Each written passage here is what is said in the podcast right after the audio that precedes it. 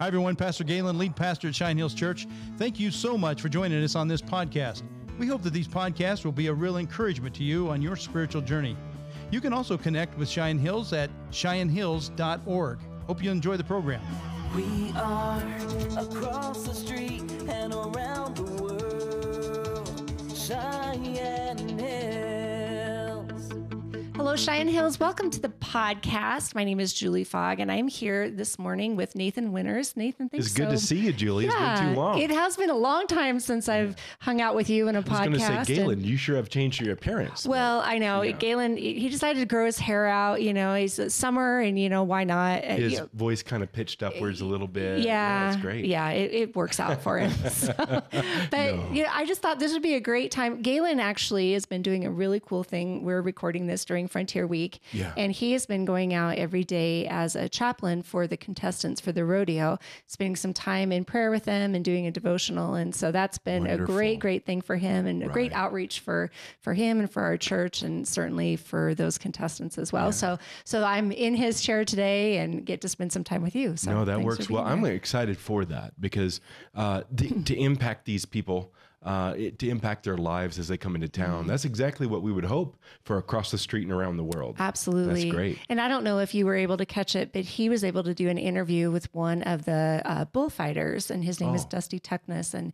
that was a part of the weekend services, um, the first weekend of Frontier Days. And Oh. so uh, it was really neat to hear about his faith and, and just how he, he talked about how he stands in the gap for these uh, cowboys and just like Christ stood in the gap for us. And so it was That's a really great. neat analogy. And so it's been getting some some plays around the social media world. So it's been Yeah, cool that he's that's been able to make those. So you've been doing some amazing things as well. Maybe you can catch us up a little bit. Well, yeah, what's Going on. absolutely. So I was out of town uh, all of last week and uh, uh, in in Washington D.C. at the Family Policy Foundation's Statesman Academy. Oh, wow. Which is wonderful. We uh, had leaders from around the country get together, but also it was wonderful on Capitol Hill on Wednesday evening.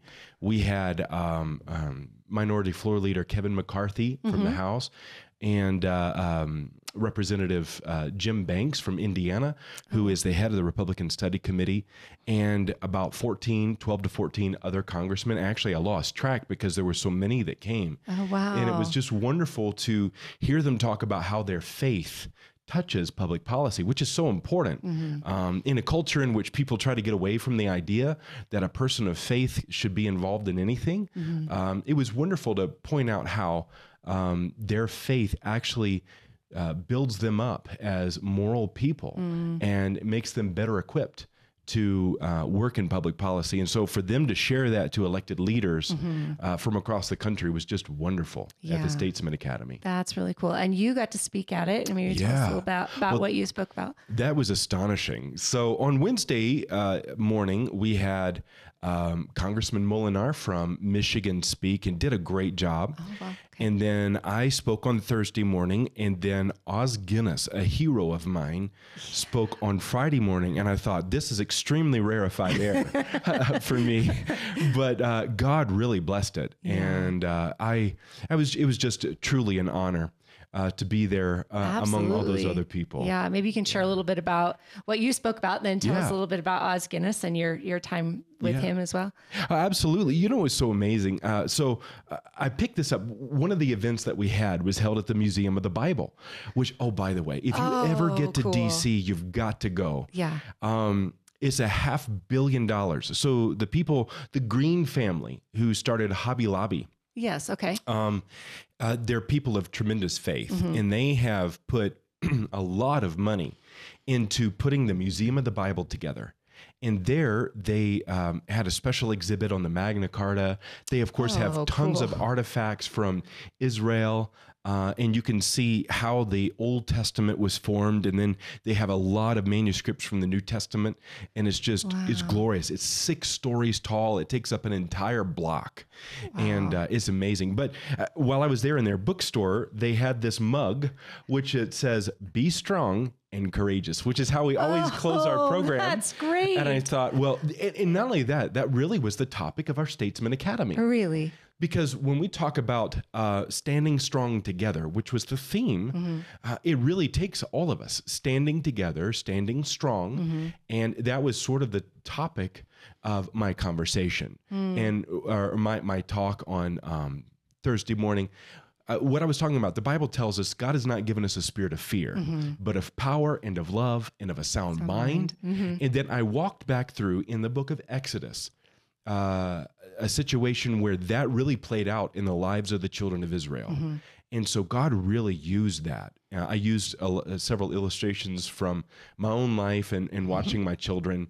And uh, I, I, I'll tell you in brief, uh, I know we, we've got a number of things, but uh, one time I, I walked downstairs. This is when we still lived in Thermopolis, and I heard a kid whispering.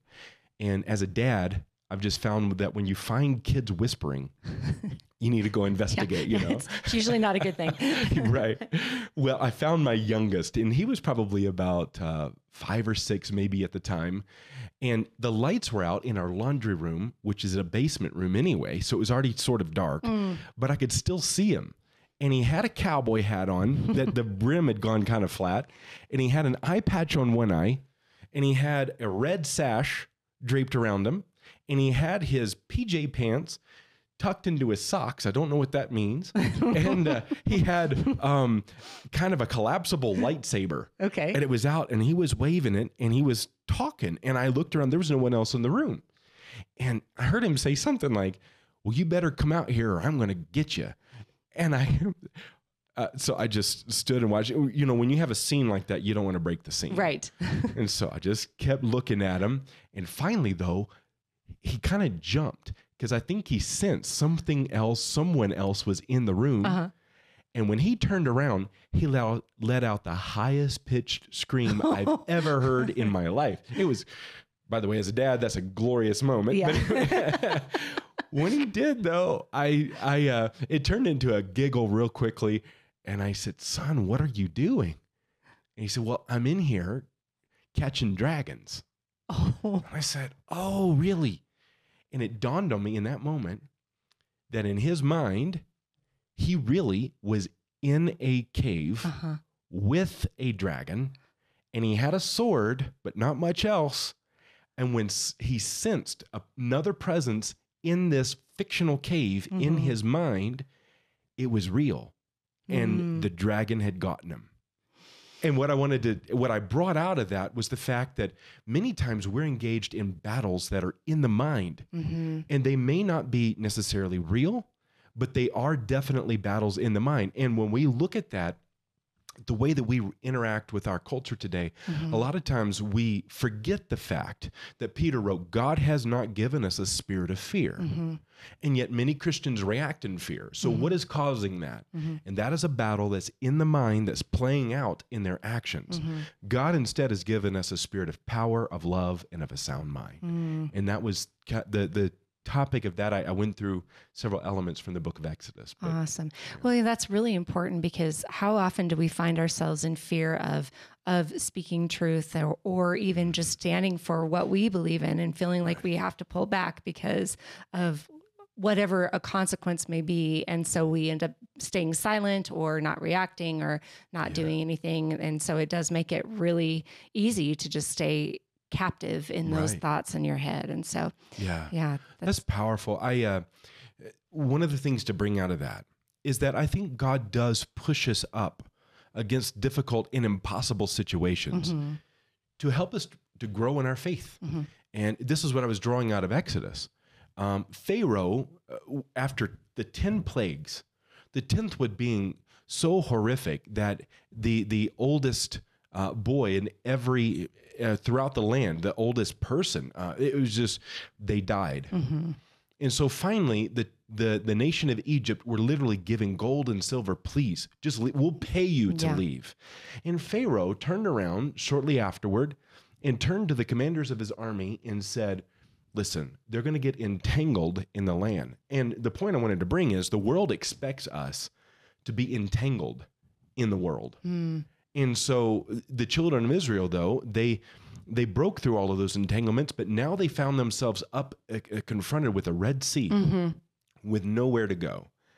And it was then that they looked up to the horizon and saw the dust clouds coming of Pharaoh's armies. Mm-hmm.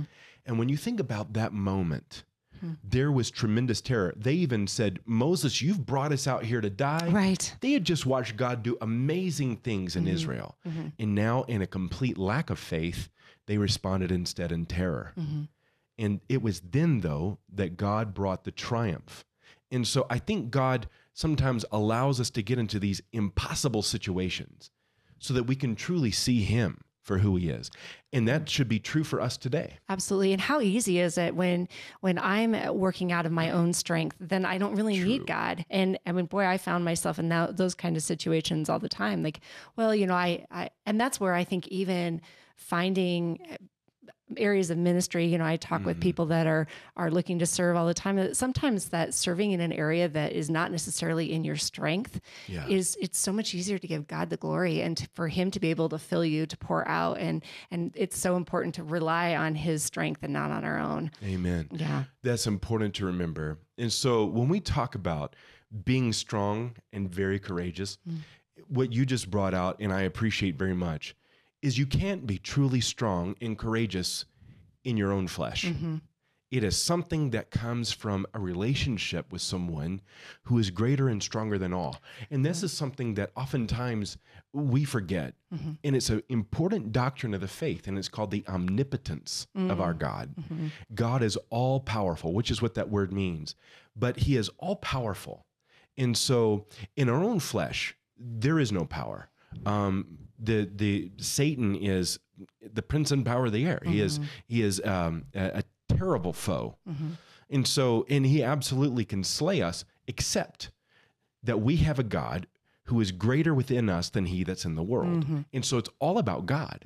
And so God is the one that gives the victory. God is the one that makes us strong and very courageous. Absolutely. Yeah. Yeah. And I think it just takes one of those little types of situations where you realize that, you know, I, I am really completely powerless. I have zero control or, or very little control over, I mean, certainly circumstances and, or, I, but what I do have control is of who I choose to, to draw my strength from. And if I'm trying, trying it from me, I'm never going to fulfill that. Mm-hmm. If I can draw it from God, then he, he's faithful every time. So You know that you, the the series that you're currently going through, Broken Together, really comes to that. God allows us to all have some sort of brokenness. Now that brokenness brokenness looks different in different lives. Uh, Galen and I, last conversation that we had, uh, we're talking about different ways in which our lives had been broken. But this the same thing is true for us today. That God allows us to walk into those difficult circumstances where there is no answer mm-hmm. other than Himself, so that we can see our own brokenness, but how He, as the master potter, is the one that puts us back together and makes mm-hmm. us useful for His kingdom. Mm-hmm. That is the highest goal for a Christian. Absolutely, absolutely. Well, Nathan, tell us a little bit about what's coming up next in your your world. Oh, yes.